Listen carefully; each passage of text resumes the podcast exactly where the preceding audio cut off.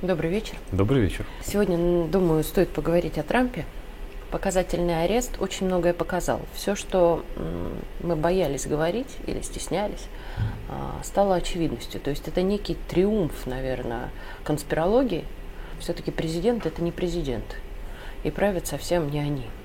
Вот на самом деле твое мнение, что произошло, что мы можем сказать после этого события? Да, пусть этот арест был коротким по сроку, но непонятно еще во что это все выльется, но сам факт. Вот показать вот эту силу, потом сказать Байдену, что его вообще это не интересует. Ну и в целом, и не кажется ли тебе еще сразу, задам все вопросы, что тем самым Демпартия все-таки роет себе, э, не замечая, тоже серьезную яму, потому что люди, конечно, дураки, но не все.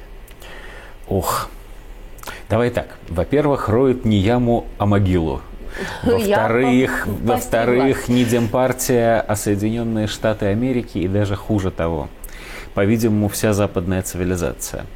В-третьих, можно я начну свой ответ, серьезный ответ, с шутки, причем чужой. Буквально за ну, за крайне незначительное время до того, как мы с тобой встретились, я в Телеграме увидел э, перепост шутки Илона Маска из э, Инстаграма, запрещенного в России. Илон Маск там поместил фотографию Трампа а, из 80-го года, молоденький совсем, вот, а под фотографией подпись «Почему путешественники во времени все время пытаются меня убить? Я всего лишь риэлтор». Вот, потому что, конечно, действительно, в 1980 году вряд ли кто-нибудь мог предположить, что такой человек, как Дональд Трамп, эпатажный молодой миллионер – вот, когда-нибудь станет угрозой для самого существования а, западной цивилизации. Что, собственно, такое этот Трамп? Это удивительная фигура.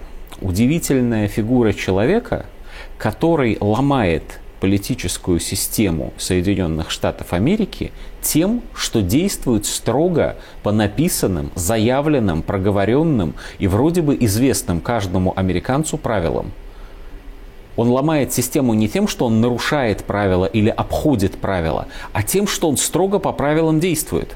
Это удивительный феномен, который очень много нам об этой системе говорит. Что такое Трамп? Это человек, ну, конечно, сказать, что он человек из низов было бы неправильно, он из богатой семьи, но это человек не из американского политического истеблишмента, не из э, семей, группы семей, которые контролируют на протяжении многих поколений республиканскую или демократическую партию, который, однако, становится благодаря своему личному э, обаянию, личному таланту политического деятеля, личному таланту популиста, становится кандидатом в президенты от республиканской партии и выигрывает выборы. Он все делает правильно. Он воплощение той самой американской мечты. Он человек, можно сказать, из народа. Американская мечта ведь в чем состоит? Что каждый может стать миллионером. Вот он стал миллионером, три раза, как известно, да, или даже четыре. Сколько-то раз был банкротом, потом снова миллионером, строителем был, в смысле какие-то там небоскребы строил. Вот, и вот, значит, он стал миллионером, стал политиком. Ну, разумеется, да, имени себя. Башню именно не себя построил. Вот. А, стро... э, значит, стал политиком, стал кандидатом в президенты, выиграл выборы. Что должна делать система? Она должна рукоплескать этому человеку, вот, показывать его всем остальным и говорить, вот смотрите, мы все время говорили вам правду. Что делает вместо этого система? Она начинает пытаться его уничтожить. Но почему? И ответ на этот вопрос на самом деле не банален. Ответ на этот вопрос звучит следующим образом. Давайте посмотрим на правителей стран Запада, существующих сегодня, и спросим себя, а чем же те правители, которые системе угодны, отличаются от Трампа? Вот только что э, в Эстонии была премьер-министр под названием Санна Марин – Такая девочка-припевочка, вот, знаменитая тем, что она там чего-то бузила в кабаках, постоянно попадала в такого рода скандалы. У нее было правительство, которое состояло тоже из девочек-припевочек, вот, не сочтите меня этим вот эйджистом, вот, но они все были моложе 40 лет, и это очень чувствовалось по их замечательному поведению. Так она все-таки а, она фи, про... фи, Финляндия, Финляндия же, не в Эстонии, Я вот простите. Да, это было в Финляндии. Случай, да.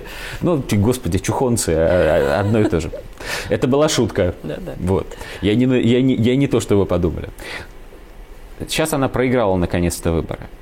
Что мы должны сказать, глядя на такую девочку-премьера? Ну, совершенно очевидно, что если таков премьер, значит решения по поводу судьбы этой страны, ее бюджета, того, что будет с ней происходить, принимаются где-то в другом месте, не в кабинете девочки-припевочки. Мы смотрим на политиков других стран, смотрим на Макрона, понимаем, что такой человек, очевидно, управлять Францией не может. На выборах-то выиграл он, люди проголосовали за него, это правда. Но править-то, очевидно, должен кто-то другой, если вот такое существо формально ставят у власти. И то же самое по поводу всех. Байден, само собой, разумеется, притча во языцах. Да? Человек не знает, куда, в какую сторону со сцены сойти. Он президент, значит, крупнейшей ядерной державы. А если на Министерство обороны посмотреть, да. на Западе особенно? Значит, значит, что такое та демократия, которой нас постоянно учат? Это декорация – это вывеска, а за этой вывеской, за этой декорацией... ложь. Да. Потемкинская не деревня просто... это еще хуже. Да, именно Потемкинская деревня из анекдота. Реплика в сторону. Потемкин настоящий исторический такого не делал. Ну, теперь уже не, от, не отмоется. Не сумеет.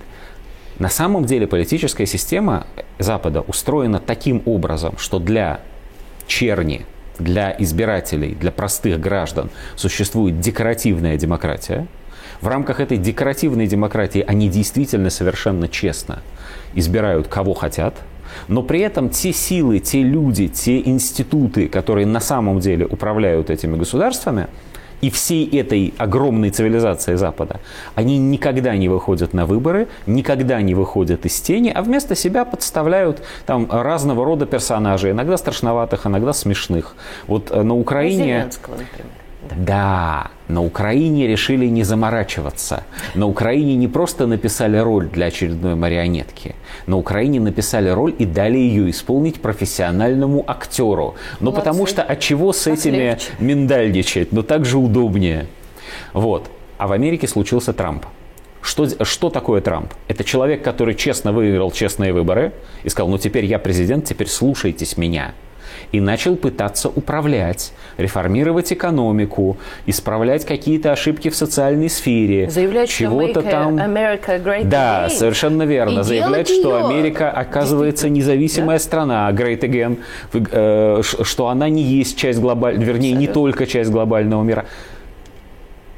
И он создал предпосылки для того, чтобы эта система сломалась, поплыла и исчезла. Более того, он даже стал в какой-то момент своего президентства пытаться вытащить на поверхность и показать общественному мнению тех кукловодов, те скрытые силы несменяемой бюрократии американской, которые на самом деле управляют. Простите его этому. Вот Ему Сегодня этого, же да. это было, когда он про Сороса сказал. Совершенно Из верно. уст президента. Я почему так больно на это реагирую? Потому что на протяжении уже, ну, как минимум 7 лет а, Царьград упрекали в конспирологии, да, да, что да, да, все да, вот да, это да. вот, никакого Сороса на самом Неужели деле Неужели вы в самом деле Бедный считаете, дедушка. что Сорос чем-то да, управляет? Да, да, да, ну да, да, в общем, чем-то управляет, и мы даже немножко знаем ну, чем. чем да. Вот, правда, он, конечно, не один такой, знаем мы, конечно, не всех, но Сорос, он вот он, дан нам в ощущениях. А очень интересная штука. Знаешь, очень многие люди, особенно в последнее время, особенно недавно эмигрировавшие из России по разным причинам, они замечают на Западе такую штуку. Они э, ходят на выборы там, ну и, и просто посмотреть и уже проголосовать, если у них есть гражданство. И с огромным интересом говорят, погодите, вот в России э, избирательный участок. Это светлая, просторная, урны прозрачные, камеры везде висят, значит, сидят наблюдатели заходишь на избирательный участок в Англии, особенно вот не в Лондоне, а немножко в сторону отъехать, в Сассексе где-нибудь. Вот, а там, в Йоркшире, почему бы нет, вот, а, а там, значит, сарай, в сарае сидят три человека избирательной комиссии, больше не помещается просто. Значит, столик, на столике карандаш лежит, стирай, не хочу эту Слушай, галочку. Во Франции же было или в Германии. Помнишь, мем даже был. Там реально деревянный а туалет да, стоит. Да, да, да, да, да, да, да. Для голосования. Увезли, совершенно да? верно, для голосования. Вот. Иногда Чисто действительно, поле, иногда действительно голосуют под открытым небом. Да, да. Значит, бюллетени без степеней защиты. Опять-таки, распечатай на принтере не хочу. Сколько хочешь распечатай. В Америке это прекрасное голосование по почте и так далее, и так далее. Что такое? Как же так? нам говорят, ну вот у них настолько велико доверие к самому институту демократии, что в связи с этим, значит, а, можно не заморачиваться с контролем. Но на самом-то деле это потому, что сам этот институт демократии к реальному государственному управлению не имеет там никакого отношения. К реальной свободе не имеет никакого. А у нас имеет. Вот. И поэтому у нас камеры, наблюдатели, борьба с подтасовками, То страх перед каруселей. То есть мы, как честные Честную люди, демократию. как мы, как честные люди, сделали, как написано в книжке под названием «Демократия». Вот как написано, так и сделали, а они нет. И Трамп нам это реально показал. Спасибо. Очень интересно.